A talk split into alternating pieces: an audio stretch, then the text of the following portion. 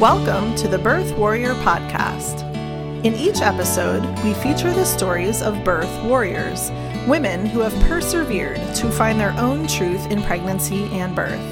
As you hear these women share their stories of love, autonomy, connection, and power, it is our deepest wish that you will be inspired, empowered, and supported to find your own truth. We are honored these women have stepped forward to share their personal stories and to help us remember that we all have the power to choose what is right for us. The Birth Warrior podcast is a presentation of the Indie Birth Association and is not intended to be medical advice. Hello, everyone, and welcome back to the Birth Warrior podcast. I am your host, Jaden Graham, and today we have Trudy. Trudy is the mother of two sons who were lovingly and intentionally free birthed in the comfort of her home with the support of her husband and doula. Currently living in England, where the National Health Service, commonly known as NHS, is the premier and routine course for prenatal care, Trudy went against the grain with her second child, taking full responsibility and agency for the health and wellness of her pregnancy. And I also wanted to chime in here to apologize. Um, when I was re listening to this episode in the editing process, I realized that my levels were kind of a bit down. Um, and so when you hear me throughout the episode, um, asking Trudy a few questions here and there, or, you know, interjecting a comment, um, my voice is pretty faint. And yeah, just something that I didn't quite realize when we were recording. Yeah, a technical faux pas. Whoops. it's bound to happen sometime. Um, but yeah, here's the show, and I hope you enjoy it. Thank you so much. Trudy, welcome to the show. Thank you so much for being here. Thanks for having me. Yeah, absolutely. Um, so wherever you would like to begin your story, um, yeah, we'd love to hear it. Okay, so I have a three year old and a seven and a half month old at the minute, uh, two boys, and both of my babies were free birthed um, at home.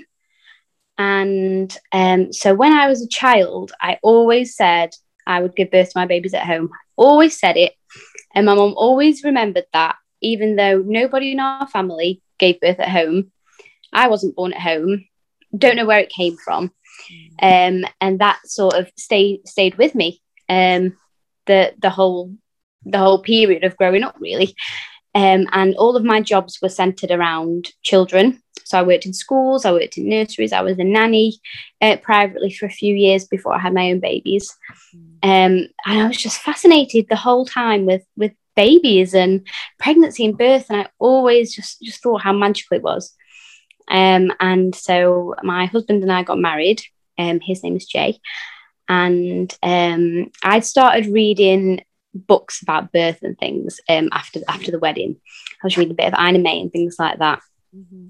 And um, shortly before I got pregnant, um, I came across the idea of free birth on a random Instagram post and it was um, a podcast. And I thought, oh, I'll, I'll, have a listen to that.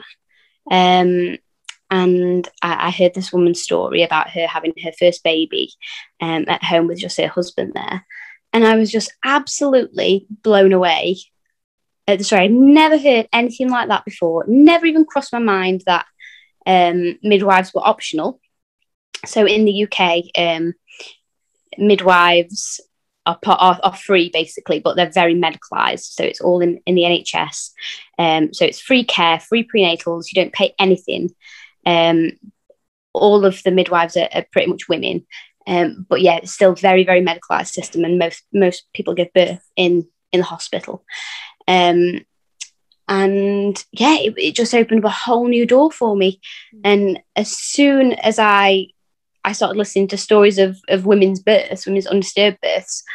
I just couldn't get enough. And I was like, yes, this, this, this, this is what I need. Mm-hmm. Um, and it just felt so right. And every part of my body was just like screaming, like, yes, undisturbed birth. And um, I fell pregnant shortly after that. So it, it took a few months to conceive um, Fox. And um, all that time I was just listening to stories. And, and when I got pregnant, I remember saying to my husband, um, you know, this is what I've been listening to, and and I think we can we can do this on our own. I think that's what feels really right to me. And he was just he was just so cool about everything. He was just, yeah, you know, you're the one who's going to have to do this. Whatever you want to do, that's fine with me. Mm, that's so. Nice. And so straight away, yeah, he he was he was great. Um, and so I decided to go ahead with prenatal appointments. So my plan was um, I'll do all the prenatal appointments and plan for a home birth with the home birth team and whatever, and not tell them that I was going to be free birthing. Didn't we didn't tell anybody mm. um, because I was very very aware that there would be a lot of fear surrounding that decision by family and friends and midwives and things.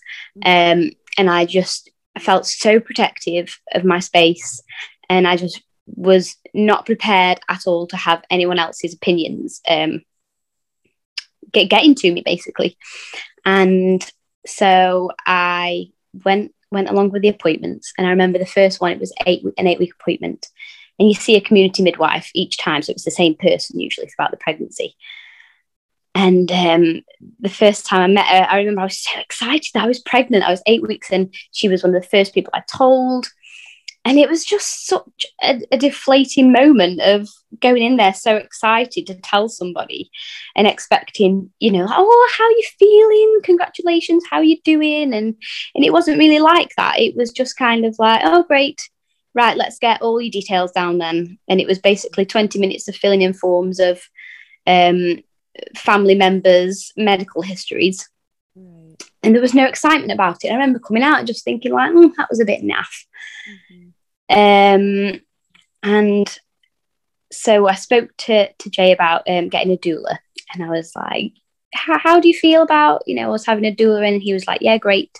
Um, and he said, oh, yeah, that actually is, is, I was really hoping that you'd want a friend or someone else there because I think he he's never seen birth before. I'd never been to a birth before, and I think he was just a little worried that maybe he'd he'd ruin something mm. um, by acting the wrong way or getting in a panic and disturbing me. Um, so I didn't hold out much hope really for finding anyone who'd be willing to support us in a free birth or anyone that I'd click with. Um, and the first woman I came across, um, her name was Sue, and I found her her online profile, and she did all these wonderful um, workshops in this little hut in a garden called Heart Space, and she does a lot around um, menstru- menstruation and the power of menstruation and perimenopause. And um, she felt like a, a, very motherly figure to me. Um, and as soon as I met her, well, first I emailed her and I, I, so I told her my plan. I said, you know, I'm pregnant, I'm planning a free birth. Um, how do you feel about that? And she was just so excited for me. And mm. she was like, You've got what I spend nine months trying to give to women already. Like I try and tell women that they're all they need. And you already know that. She was like, this is going to be amazing. Um, and so that was really nice to be able to speak to someone who was just so supportive of of my own authority in, in the decisions um, and who was really just willing to lean into me and support me however I needed. And so she ran some pregnancy yoga classes. And so I saw her every week and um, we built up a really really lovely relationship and she's a very very calm quite a quiet person. And she just had the exact energy that that i knew i wanted. Um, and I, I, never looked for an independent midwife. Um, i'd thought about it but it just didn't it just didn't feel right whenever i sort of went down that path in my head. It felt very much like i've, I've got my people like sue and jay and me that that's who i want i want us three mm-hmm. and it just felt like like that was our little click and i had everything i needed within within that space mm. um so i was i was so confident um with who i'd chosen that it, they just never felt like any need whatsoever to go outside of that or look for anything else mm. um and so i carried on with my appointments and they progressively got worse so I had this idea in my head that I'd just go along to them. All the results of everything would be fine, and I could just not call them at the birth. And then once I got to around 30 weeks, I started measuring too big. Um, and so I think I was like two or three centimeters ahead. And so it was like, right, we're going to put you in for a growth scan. Um, and I had had the 12 and 20 week scan, but I knew enough at that point to know I didn't want any more. And so I declined the growth scans. And then it was like, oh, well, you know, I think you're going to have to move to the birth center. Hmm. And I was like, no, no, the, the baby's going to be born at home. Mm-hmm. And it's honestly like nobody had ever, ever said no to anything. The middle could not get her head around me declining things. Um, and I think it really sort of triggered a lot of things in her and she just seemed to find the whole ordeal quite quite confusing. um, and there was a student midwife with a young girl who was probably younger than me, um, and she just looked terrified whenever I walked in the room because she knew it was going to be difficult. Um, and yeah, so I, I, just had to spend would call me up at home, and people from the birth centre would call me up and say um, how dangerous it would be if I birthed at home because my baby's probably going to be big and I need to get that checked out. And I, it, I just didn't have that fear. I just felt so confident that my body would grow a baby that was the right size. I just believed that with every single cell in my body. Yeah. Um, and it wasn't enough for them, me just saying, I feel fine about this. Let's move on. Um, and it and it continued. And then it got to the point where I was wary of stopping the appointments um, because I, at this point I was in different groups um, on Facebook and I'd heard reports of you know people being reported and things like that for for missing appointments. Mm. Um, and so I then started to refuse the fundal height measurement checks. So I was like, no, you, you're not listening to me when I'm telling you that I feel fine. I think they're going to be bigger because they've been bigger consistently by three centimeters or whatever. Mm-hmm. Um, I don't want to have the same conversation again. So, we, you know, we won't be measuring today. Yeah. So I went to the appointments, but basically didn't let them do anything. Um, and that was just the only stressful part of my pregnancy was was just trying to get across that I'm fine. Like I understand that you've got to say these things to me. I understand, you know, where you're coming from. Um, but you need to understand me and it was just not not going in. Mm. um and so you know they were they had to basically agree to like yes obviously you can have a home birth um we're concerned. And then when i got to sort of 38 weeks the midwife asked if the student could palpate my belly and i agreed so she did. And the mid the um, student was like oh yeah head down and whatever and uh, the midwife sort of came and placed hands on my belly without me consenting and was feeling. And she was like, Oh, this baby feels really, really big. Like, this is this is an issue. I, th- I think that this baby's going to be around 10 pounds. I'm five foot two. I'm, I'm quite slim. And I was like, that that's fine. Like, that's, that's fine with me. Yeah. And I came out of there just thinking like, how dare she? Like, yeah, what is going on? How does she think that she can she can guess my my baby's measurement from palpation? Oh, and, and, I mean, by the way, he was even born. Just first put her hands on you without asking you. I mean, at least mm-hmm. in my mind, for the uh, um, I don't think I I told you this, Trudy, and then just also for the audience, I I actually just finished the um the indie birth midwifery program. And at least for me in my in my mind as someone that wants to be a future midwife like it can, like informed consent is even like at, at, its most basic is just like even asking to touch someone. It shouldn't be expected. If that person doesn't want to be touched at that meeting like you like don't assume you know don't assume a. And mm-hmm. then b did she ever did she give you any explanation for why she thought your baby was going to be too big? Like did she go into it or did she just say oh i think the baby is going to be too big you know like without just any explanation and that was that? Like did she say what she felt? So it was so um no it was just this baby feels really big. Wow. Um and it all stemmed from the fundal height. If she never would have measured my fundal height, I don't think that would have even cropped up in her head. And I'm right. positive that she wouldn't have said that to me because he was born two weeks later at seven pounds twelve. Mm. So obviously was not anywhere near 10 pounds at 38 weeks. Yeah. And I, I knew that. And um, so I left there and I was like, I was on the phone to my doula and I had to call my doula after every single appointment and just talk it over, talk about how mad I was about it, talk about how pissed off the whole system makes me. Mm-hmm. Um, and then we we talk it out and then I'd, I'd get over it. Um, but yeah, it was just so frustrating. And then I came out of that and I was like, I don't think I can go back there. And um, my doula was like, right, so next time, forget. Like, you know, you just forget the appointment. Call after, apologize. So I did that.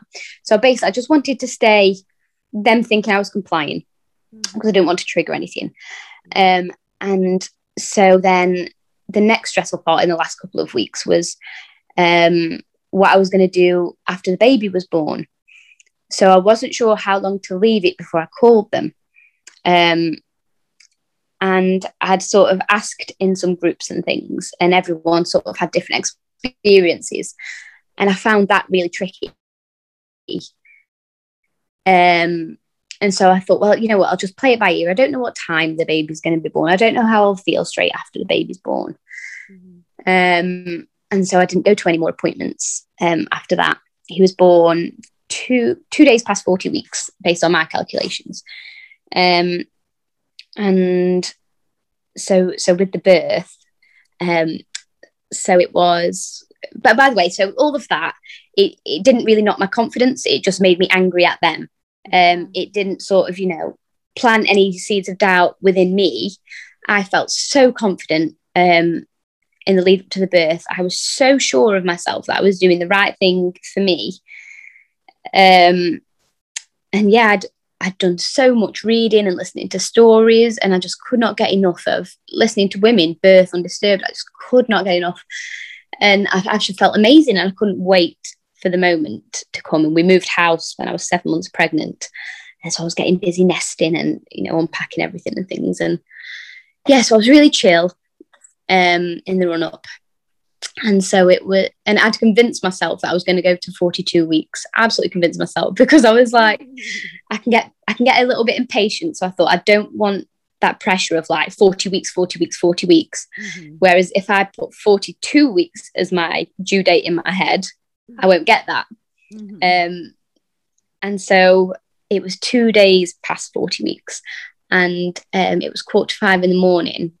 And I was asleep. And I woke up to this little warm trickle coming out of, of water. Mm. And I grabbed Jay and I was like, oh, I think my waters are breaking.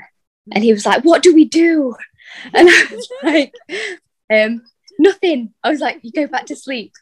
So I tried to go back to sleep. He did. And then I was like, you know, I'm just going to tidy the house.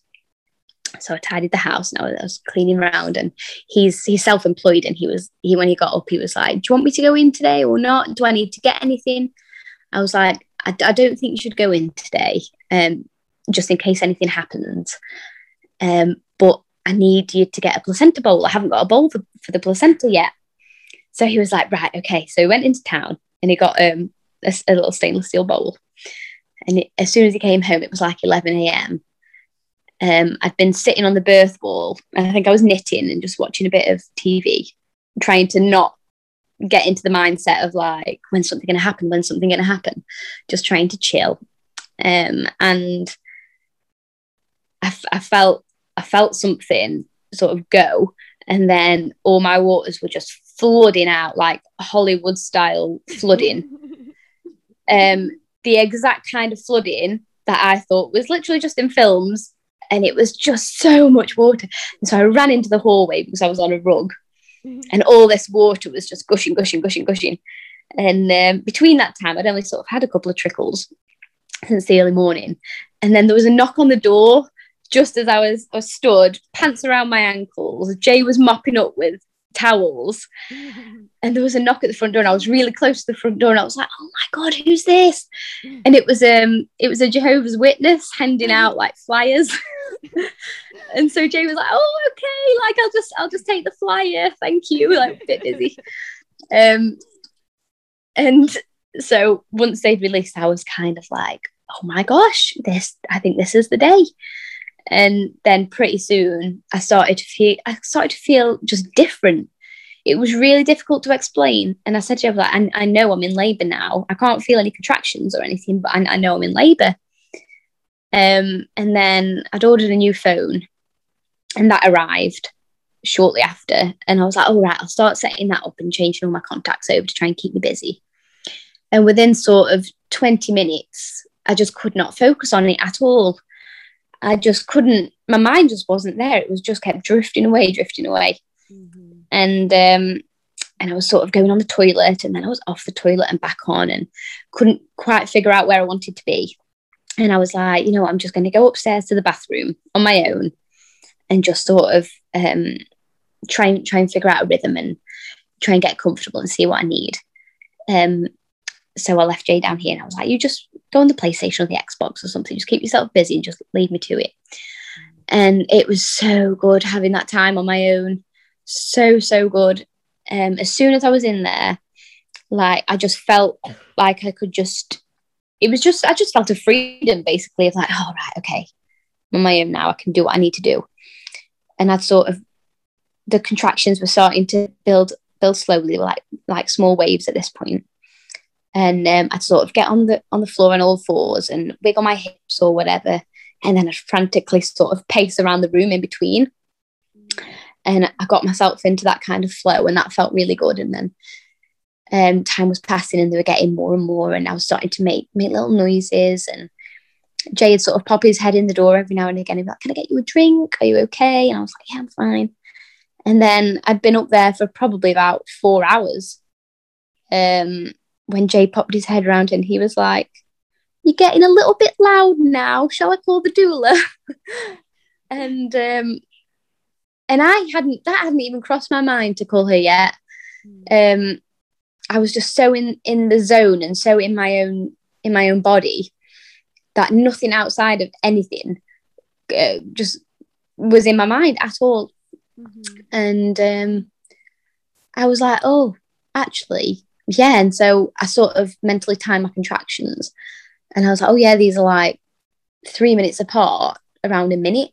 Mm-hmm. Um, and so I, I text Sue. Um, and then she said she was about 30 minutes away with her boys. And she was like, well, I'll just drop the boys off back home and I'll, and I'll come over. And so I was like, oh, yeah, take your time. And um, then the the cold bathroom floor was starting to hurt my elbows and my knees. So I went into the bedroom and we had a, a mattress on the floor, like a low bed. Mm. And so I'd sort of do the same. So I'd lean on there and then I'd pace around the room. And um, Sue arrived at about four o'clock, I think, for like 4 p.m.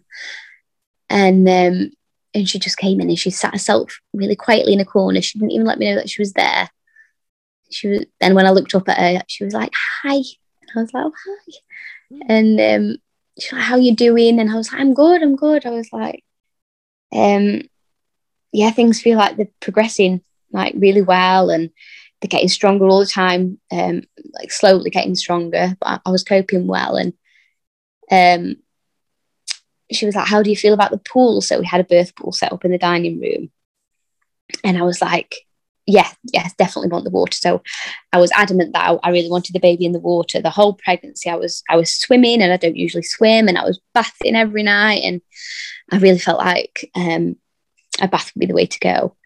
And um, so she, she, sat in the corner for about about ten minutes, mm-hmm. and then she was like, "I think if you want if you want the pool, I think we need to fill it up now." Um, and I was like, "Right, okay." So then she went down to to fill it up and then I was kind of like in my head, like, oh my God, I, re- I really actually am in labor. Um, like, it was it was weird. It was like I knew that the sensations were getting strong, and I knew that I was getting close. Um, but it like I'd never even considered like anything like cervical checks, anything like that. I had no desire to know how far along I was. Mm. It was just happening so naturally. Um, that it was strange to sort of think that like wow i'm at the stage where i could get in the water now. And so they filled up the pool. And um, i remember that feeling of getting in. And i cannot remember getting down the stairs like from going upstairs to downstairs. I just cannot remember that. And like two days after the birth i couldn't remember that which is really, really strange. But I was so just in labour land through that birth, completely and utterly on a different planet. Um, and I got in the pool, and the the feeling of that water was just absolutely incredible. I remember just being like, "Oh, that is so good," and I just felt my body just kind of relax. And then I sort of um, leant over the side of the pool, like my hands rest, my head resting on my hands, and and I stayed there for the three hours basically until he was born. I just didn't move, um, and every time I'd get a contraction, um, I'd ask Jay to rub my back so he was giving counter pressure, and that felt really good. Um, and yeah, the whole birth just felt like it went so smoothly, and it was just such a natural progression um, of intensity. And my, my breath seemed to do really well at sort of getting through them. And I never said anything like, oh, I can't do this. I never felt too uncomfortable or anything. It it was um it was incredibly intense. But yeah, I just I just felt like um, everything that happening was just so right. It just that's the only way I can describe it. It's hard to put into words, but everything just felt so right mm-hmm. um, and so perfect. And um, so I remember saying, um, "Oh, I, th- I, think I think the baby's coming down." Um, and Jay, Jay and Sue throughout the whole thing, they were just silent, absolutely silent. They never said a word. Um, unless I spoke to them. Um, Jay had occasionally offered me a drink, and that was about it and they sorted all the lighting so there was low lights and and we'd met Sue a lot in the pregnancy with Jay and she'd explained a lot to Jay about what he could expect um, and I'd made it clear to him like you know I might want you nowhere near me. I might want my arms around you. Just have no expectations and I'll tell you what I need. And um, yeah they were just such such a wonderful team. And I just felt so supported and I just really felt like I could just do exactly what needed to, to be done basically. And my body was just um, free to to move how it wanted um, and so I felt the head coming down and Sue, Sue was just reassuring me like that's that's great that's fine like you know you're doing this um, and I think I think I made some kind of a noise. I can't remember what noise I made. I think it got really low and sort of grunty. Mm-hmm. And I remember Sue said something like, um, did that feel like in your bum or whatever she asked me and i was like yeah it felt like that and she was like okay she was like you, are probably going to start pushing soon um and then shortly after she said that i basically just kind of fell asleep on the side of the pool i had like a, a really small mini power nap mm-hmm. and slept through my, my transition mm-hmm. and when i sort of came back in the room my body started bearing down um and yeah, that feeling. I remember the first one, and I was like, the baby's coming. She just smiled at me, and and I carried on. And my body was bearing down for about 30 minutes, I think, before he was born. And um, I was on all fours. So I'd said to Jay, um, if I was in a position like all fours, I wanted him to catch the baby in the water and sort of um, put the baby through my legs. So he, he knew to do that. And um, I was like, I felt the head coming down and I was like, head's coming, head's coming. I was like, head's out, head's out. Mm-hmm. So his head came out really quickly. There was no sort of ring of fire, nothing like that. It was just coming, coming out. And so Jay jumped in the pool behind me really quickly in his swim shorts. And um, yeah, then, then the head was out for a little bit and I was feeling the head. And oh, it was just incredible. And I remember Sue saying like, right, next contraction, he'll he'll be out. And sure enough, the next contraction, he slipped out like a little fish, and Jay passed him through my legs, and and he was in my arms, and oh, the relief was just incredible. Um, and I think my one of my fears through the pregnancy, and I think it was probably part partly to do with the midwives um, fear mongering, was a shoulder dystocia. Mm-hmm. And so that was one thing that kept coming up for me. And I'd sort of work through it in my head and I did a lot of journaling in the pregnancy. Um, and I'd write down my fear and what I was scared of and what I would actually do in the situation. And then I'd realize um, that I felt confident that my body would move position if it needed to. Mm-hmm. And yeah, so when he just slipped out so easily, that was one of my mantras, and I, I wrote that um, in my my journals constantly. Like, the baby slips out like a fish. The baby slips out like a fish, and he did. Um, and yeah, so I put him to my chest, and um, he did sort of like a, a few little little murmurs, and then he did a cry, and yeah, so we stayed in the pool for about about an hour after he was born, and um, then it was sort of getting a little bit cold in there, and I was like, all right, I'm ready to come out now. So I got out, and the living room was in the next room, and um, I said, oh, I can feel, I can feel a heaviness. I think it's the placenta, and so I squatted over a bowl and I coughed, and the placenta came out. So it was pretty much exactly an hour after he was born. Um, and then yeah, we went upstairs and Sue showered showered the blood off my legs. Um, and then we got in bed. And yeah, it was just oh so so incredible that feeling of just being in my own bed mm. with this baby. Um it was just absolute bliss and I just could not believe that it had happened and that it had gone so amazingly and I was just on cloud nine and we FaceTimed um, like our parents and things and let them know. So he was born at um, quarter past 8 mm-hmm. and we phoned everyone sort of like half 11. Um, Jay cut the cord after a couple of hours. Um, and yeah, we just we just lay in bed and I was naked and he was on me and we just a little blanket on us and I didn't sleep a wink all night. I was just so so elated from the whole experience and so high from it and um yeah so uh, Sue had said you know what do you want to do about the midwives and I was like I'll deal with that tomorrow I was just there was no way anyone was coming in that house mm-hmm. um in that moment it, everything felt so perfect there was zero concern and yeah no one else needed to be there um and so then the next day um it got sort of uh, early afternoon, like 1 p.m. And I was like, it had been on my mind for a couple of hours at that point. I was like, oh, I need to ring them and I need to tell them. And um, so it got to 2 p.m. And I said, right, I'm going to do it now. So I rang the number that you'd usually ring to say you're in labour. And I was just like, hi, um, I'm on the home birth team. I had my baby last night. Um, can you send a midwife out? And the woman on the phone was like, eh, Can I ring you back? I was like, Yeah. And so they called back and said, We're sending two midwives over now. And they were here within about 15 minutes. so they, they rushed over. And the two loveliest women turned up, really, really lovely women. And I, I had not got on with my midwife and the appointments. And I always felt like she was very patronizing. But these two women, they came in and um, they were like, "Oh wow, congratulations! Um, how are you feeling?" I was like, "Oh yeah, feeling really good."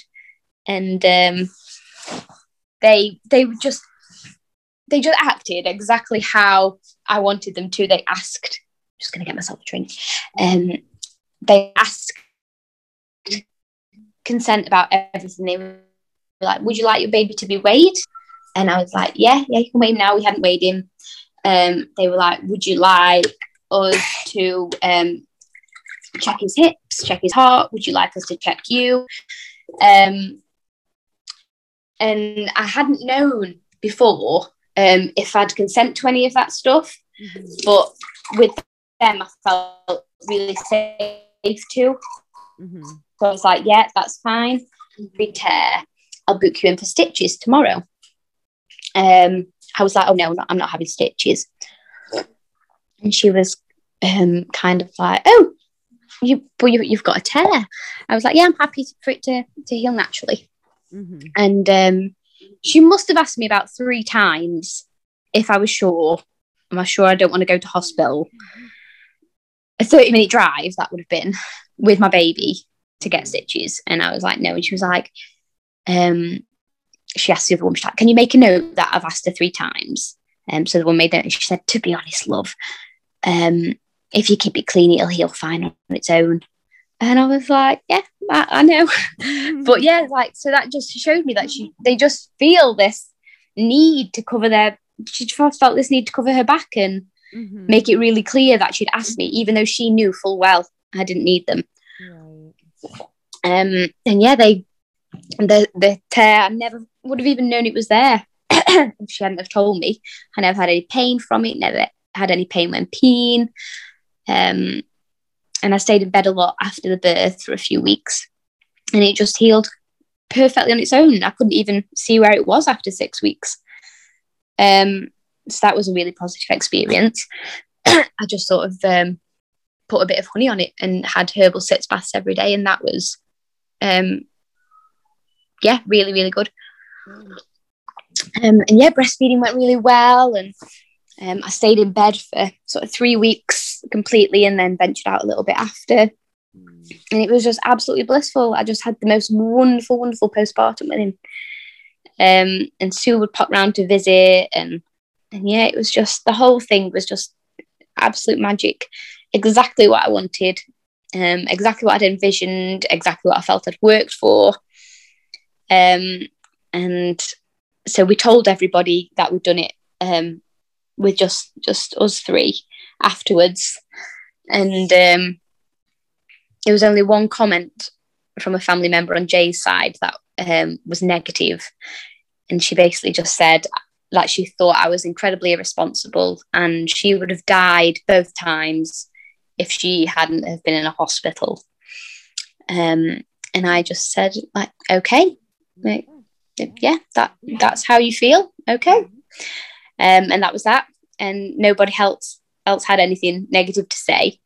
But I think that was just because I had had the proof. I had I had a healthy baby. You know, what could anyone say? Whereas I knew full well if I'd have told people before when I was pregnant, it would have been a completely different situation. Um, um, yeah, so it was it was just it was wonderful um, and I, I, wouldn't have changed anything about it um, afterwards. But then I knew straight away um, next time if there was if I got pregnant again, I would not have any appointments um, prenatally. Like that was an absolute no go because that was the only stressful part of my first pregnancy. Um, and so Fox was two um, when I, I was pregnant again. So I think I was sort of two months pregnant when he turned two and we um, we started trying and got pregnant very quickly with Phoenix. Um, and yeah, I was in I was in a great mindset again, and I felt like I really wanted my little team again. I felt really good with Jay and with Sue. Um, and by this point, um, I'd made a lot of mum friends, and I knew loads of other women who'd home birthed and free birthed, and I knew midwives, I knew independent midwives, I knew retired midwives.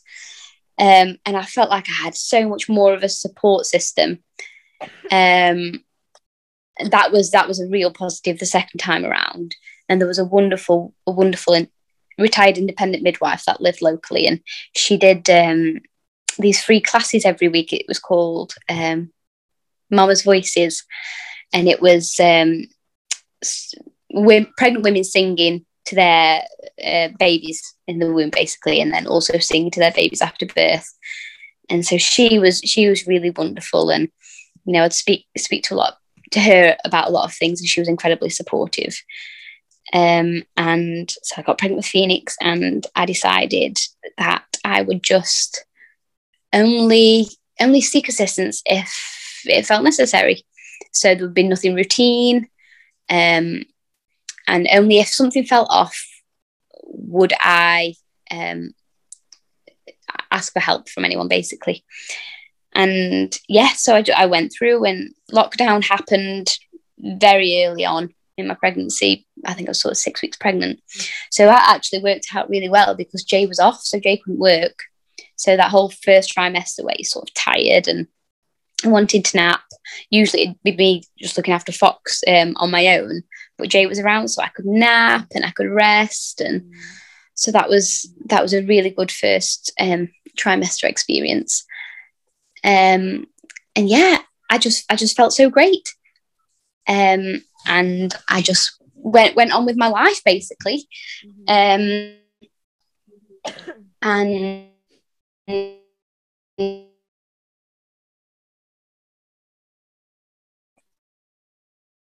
you can just hear the baby upstairs feeding. He's feeding us and he's feeding. Sorry, he's just woken up. Um,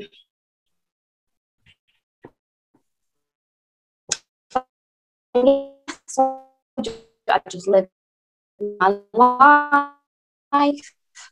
Um, went on with pregnant, um, dealing with the system again, basically, like with notifying the birth and and all of that stuff. So I was in a lot of UK home birth groups at this point, um, and free birth groups and things. And so I just put some questions out there, and yeah, everyone everyone had different experiences, um, depending on who, who they dealt with, base, with basically.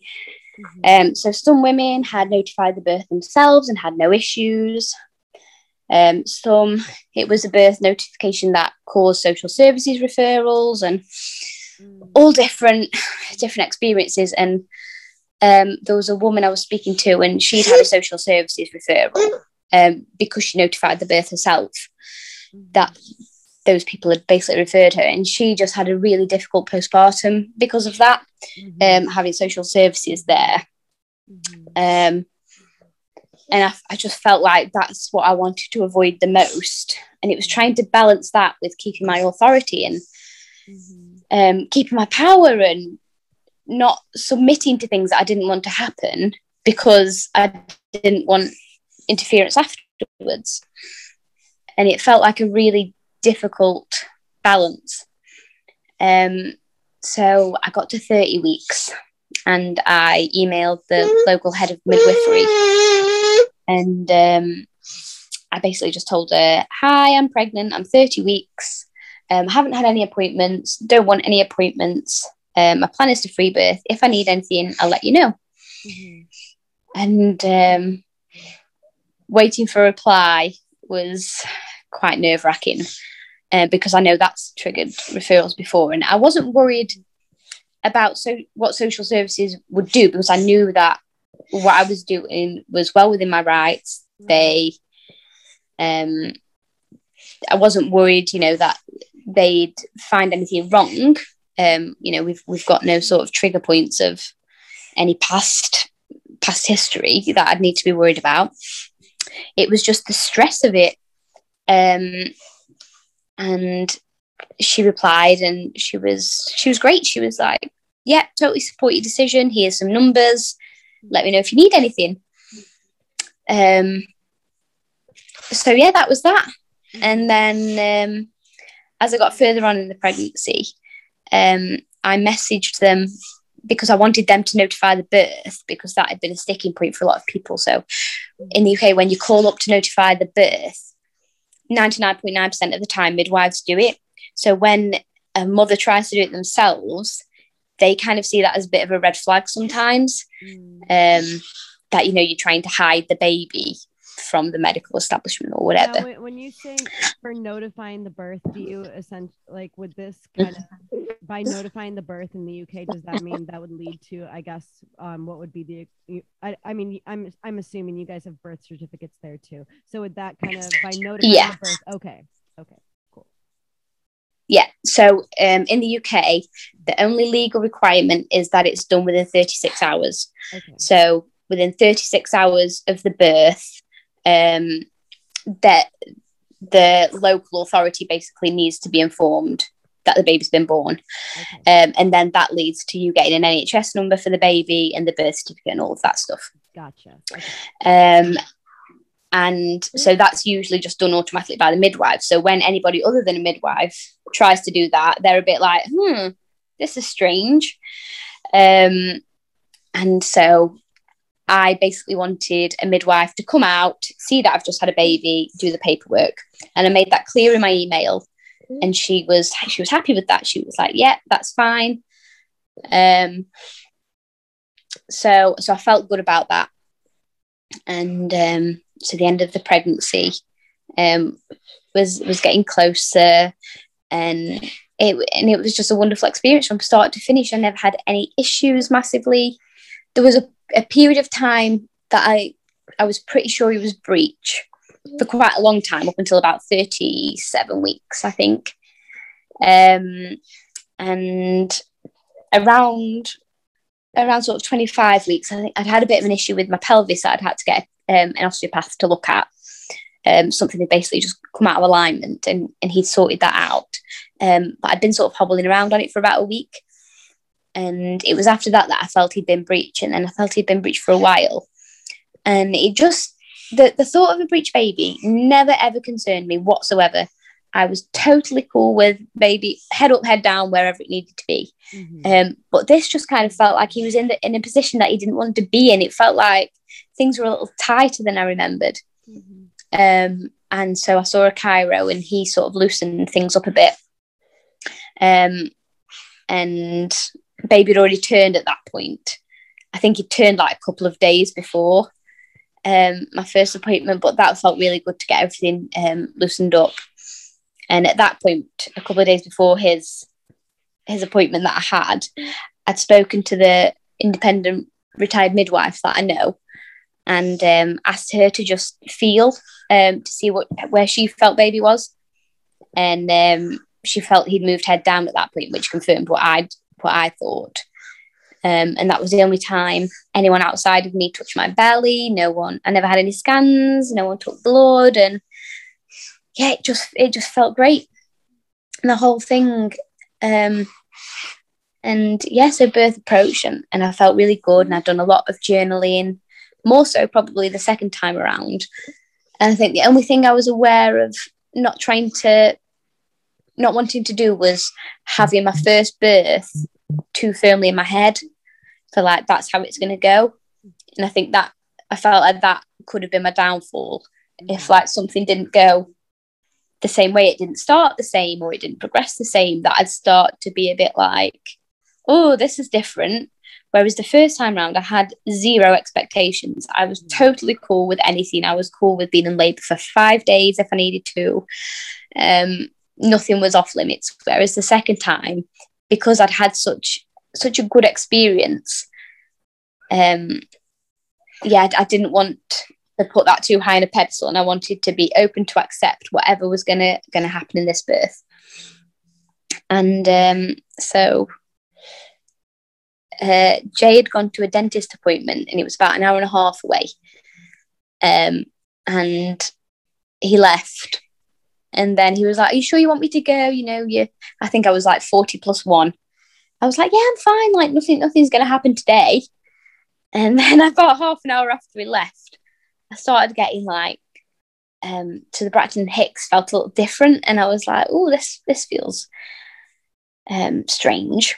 I've not had this feeling before. And then it it started getting getting a little bit more intense, a little bit more, and then he sort of came home around midday and um, I was like, I, th- I think we're going to have a baby tonight. And he was like, Really? And I was like, Yeah. I was like, I can't, I can't explain it because I don't really feel much, but it, it just feels like like there's been a shift and it feels like it's going to be today. And um, so I put my son down for a nap and I was laying there. And um, sure enough, I could feel feel the tightenings happening more consistently. And um, so I, I, tidied round again, and, and Jake played with Fox when he woke up, and and I did the I did the same. I was like, I'm going to go upstairs and just be by myself. So I was in the bedroom, and I shut the blinds, and and yeah, just, I just laid in there on my own again for a few hours. Mm. And both times, it feels like that's been such a key part of my birth because all inhibitions disappear there's it just feels like there's no expectations from myself or from anybody else. And um, yeah it just it just feels so free. And jay wasn't really come to check on me because he was busy with the toddler and that was fine. I had drinks and some snacks and things up there.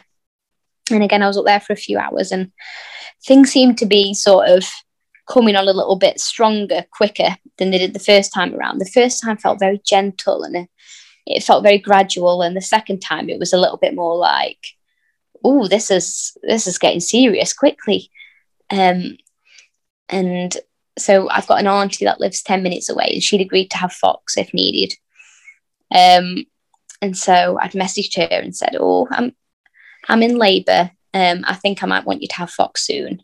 Mm-hmm. Um, and I'd messaged messaged the doula and said, um, just so you know, I think things are happening. I don't need you to come now. Um, it's it's just it's going to be tonight, I think. And then um, within half an hour, I was messaging them both again, and I said to my auntie, like, "Yeah, I think you're going to have to come soon." And I told the doula to set off now. Um, but thing, things were different than the first time. So the first time, my mucus plug um, had come out really, really early on in the labour. My waters were released first, and none of that had happened by this point. And I was so I, I was kind of second guessing myself, thinking like, do I just feel all this pressure, and does it feel more intense because my waters haven't released and my, my mucus plug hasn't gone? Um, and so yeah, I had this little niggle of like, oh, am I, am I actually this far along? Um, I wasn't quite sure. And then Jay had said, you know, shall I fill up the pool? Because I was I was making the same noises from the first time around. And I was like, no, no, not yet. And then um by the time Sue got here, she she came pretty quick. I think she was even in about 40 minutes. Um I was really having to work through these contractions. And the first time it felt really easy to find a way to get through them, whereas this time it was a bit trickier. It felt like um, I really needed to switch up a lot. Like each contraction, I needed to be doing something different with my body and trying trying to find the position that felt the best was a bit harder. It took a bit more work, and and I'd find what works, but sort of three quarters through it through a contraction. Um, and so Sue turned up and she did the same. She just sat in the corner of the room and she watched me.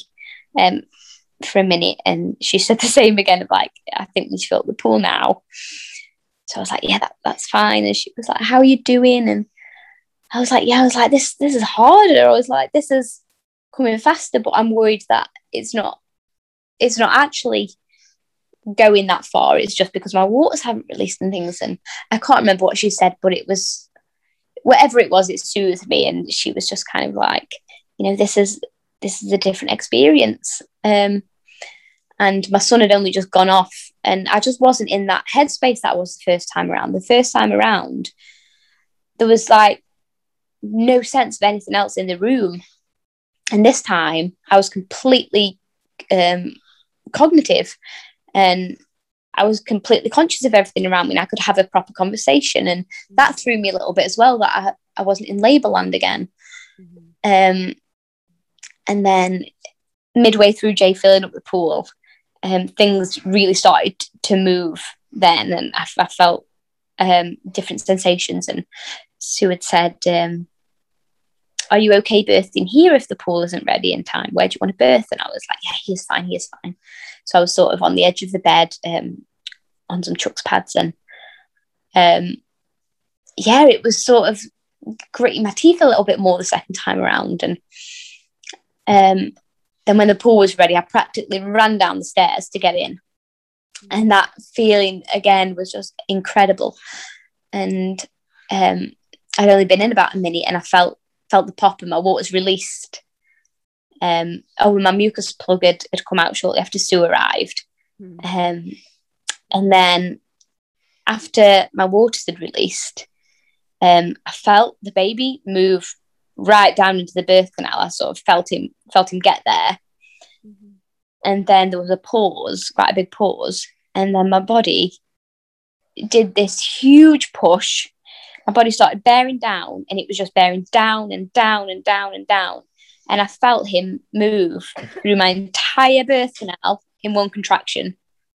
And it was honestly, when people say it's like a train going through you, it was honestly like that. Mm-hmm. It was just so intense, and I felt him like being pushed all the way down, and then he was crowning, and I was just like, "Oh my goodness!" Like the baby's crowning already. Mm-hmm. Um, I'd only been in the pool about ten or fifteen minutes at this point, mm. um, and it was three hours the first time. Uh, and yeah, he was he was there, and I could feel his head, and um, his head came out, and again, it, there was no ring of fire or anything. It just kind of, it just popped out. Mm-hmm. And then um, I could I could feel him turning um, with every, every move, and my body it wasn't bearing down to push him out. It was just kind of I was having a contraction, but it was just turning him. And his head was out for 10 minutes before his body came. And I was in the water. And I just had no sense of that, like no sense of time with that. I wasn't thinking, oh, his head's been out a long time. None of that crossed my crossed my thoughts at all. Um, I could because I could feel him moving, I could feel his legs moving, and he was just turn, turn, turn, turning. And um, at one point, I remember Sue saying to me, "You know, is there anything you need to do?" I was like, "No, I can, I can feel him moving. He, everything's fine." And she was like, "Okay, great." Um, and then she just sat back again, and um, I instinctively sort of got up on one knee, and I remember like feeling my knee just move itself, and um, and then Jay asked if I needed some support, and I said. Yeah. So he he hooked his his arms under my shoulders um, and sort of held me up upright a little bit. Um, and then I felt my body pushing pushing down again, and so he ca- he came out half half his body up to like his belly button, mm-hmm. paused for for a few seconds, and then his whole body released. Um, and I caught him myself this time, which I'd really wanted to do. So we'd had a couple of meetings um, shortly before the birth, and I spoke about what I wanted, and I said I really, really wanted to catch the baby myself this time, and I did, and mm-hmm. it was just wonderful. And and he came up, and um, we recorded the birth this time, and so when I watched back, it was it was ninety seconds until he did his first cry. Um, and that was my fear. The second the second time around, my, my fear was the baby not breathing. Um, that would sort of crop in every every now and again. And um, but he was on my chest and I could feel him wriggling and I could see him sort of opening his mouth and things. And I just never had any fear um, that anything was wrong. And then he cried, and I remember this relief. And we called, and Fox came over. He, he arrived about 10 minutes after he was born, and he met him while he was still in the pool. And it was wonderful. It was so nice. And the second time around, um, so I remember saying that I wanted to um, do get all the placenta and things once that was out. I just wanted to get into bed as soon as the placenta was out and then do the cord and everything in bed. Um, and as soon as he was born, I was just so ready to just get in bed with him. But I wanted the placenta out first. And it had been an hour and then it had been an hour and a half and I was getting a little bit impatient and um, I'd been sat on the sofa and I'd sort of squatted down and coughed a couple of times to see if if anything was there and it wasn't. And then Sue suggested maybe me sitting on the toilet alone and he'd been feeding since like 10 minutes after birth. And so I sat on my own tried that and um, yeah it just didn't feel like like it was there yet. And um, so we said, oh, well, maybe we'll go upstairs and I'll have a warm shower and see if that encourages it. And at this point, it had been about two hours and um, my bleeding was fine and I felt great. It was just this desperation to just get into bed and and just feel feel like right, the birth's complete now. And it just felt like it wasn't quite complete yet because the placenta was still there. And um, so I'd got in the shower and I'd, I'd bought some herbs um, and tinctures. So I said to Jay, right, go and get the tinctures now.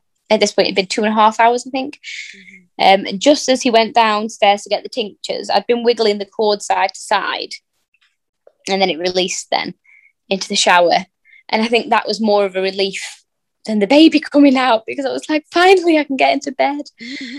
and um, so I finally made it and I got into bed and yeah, just that feeling again of just of just being in being in your own space, so cozy and just naked, and I, I had towels down, and it just felt so cozy, and oh, it was just absolutely blissful.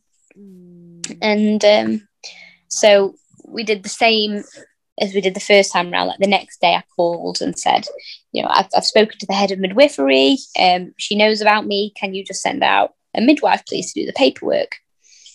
Um, and so a midwife it came out after about an hour. And she was a bit more business-like than the first the first midwives I'd had, and um, she she didn't really ask many questions. I think she just jotted down the basics and um, yeah, she filled in the paperwork for me, and that was that was fine. Um,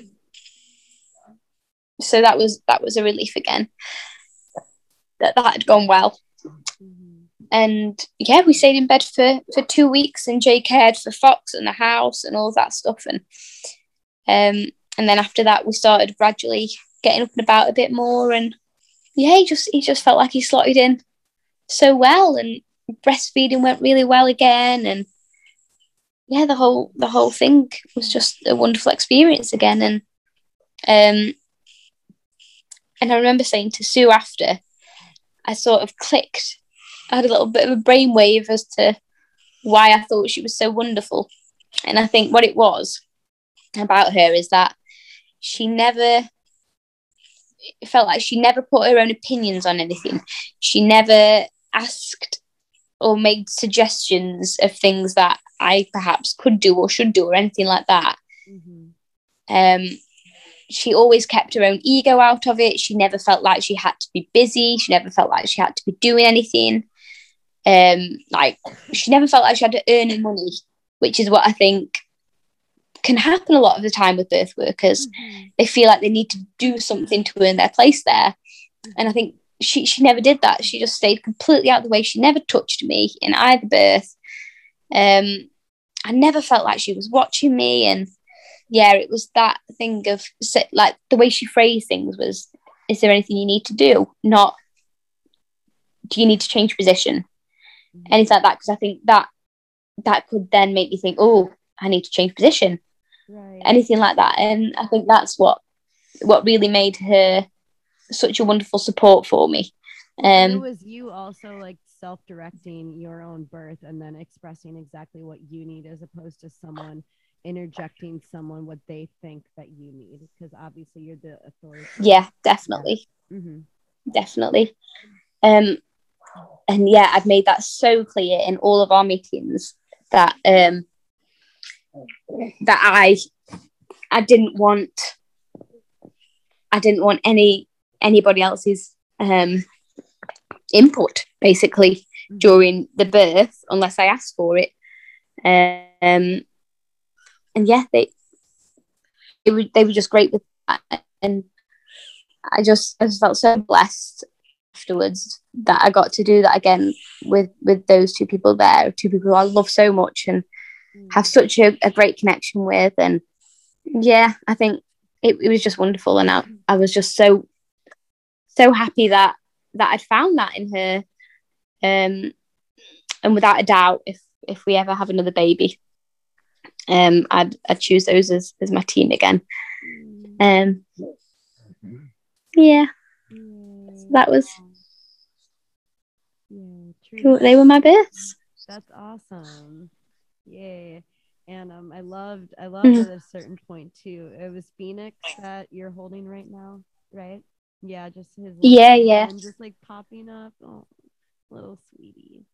Um, yes, yeah. thank you, thank you so much for sharing both of your really just beautiful and blissful stories. I, it, you know, it's such a, it's such a joy to hear. Um, you know, and, and just to just hear that yes, it can actually be that smooth. It can actually be that um be that beautiful and and magical. And it's yeah it's it's amazing. I'm thank you so much for sharing that with all of us. And just um one more thing. Is there anything that you would like to leave um our uh, our listeners with? Any parting words of wisdom?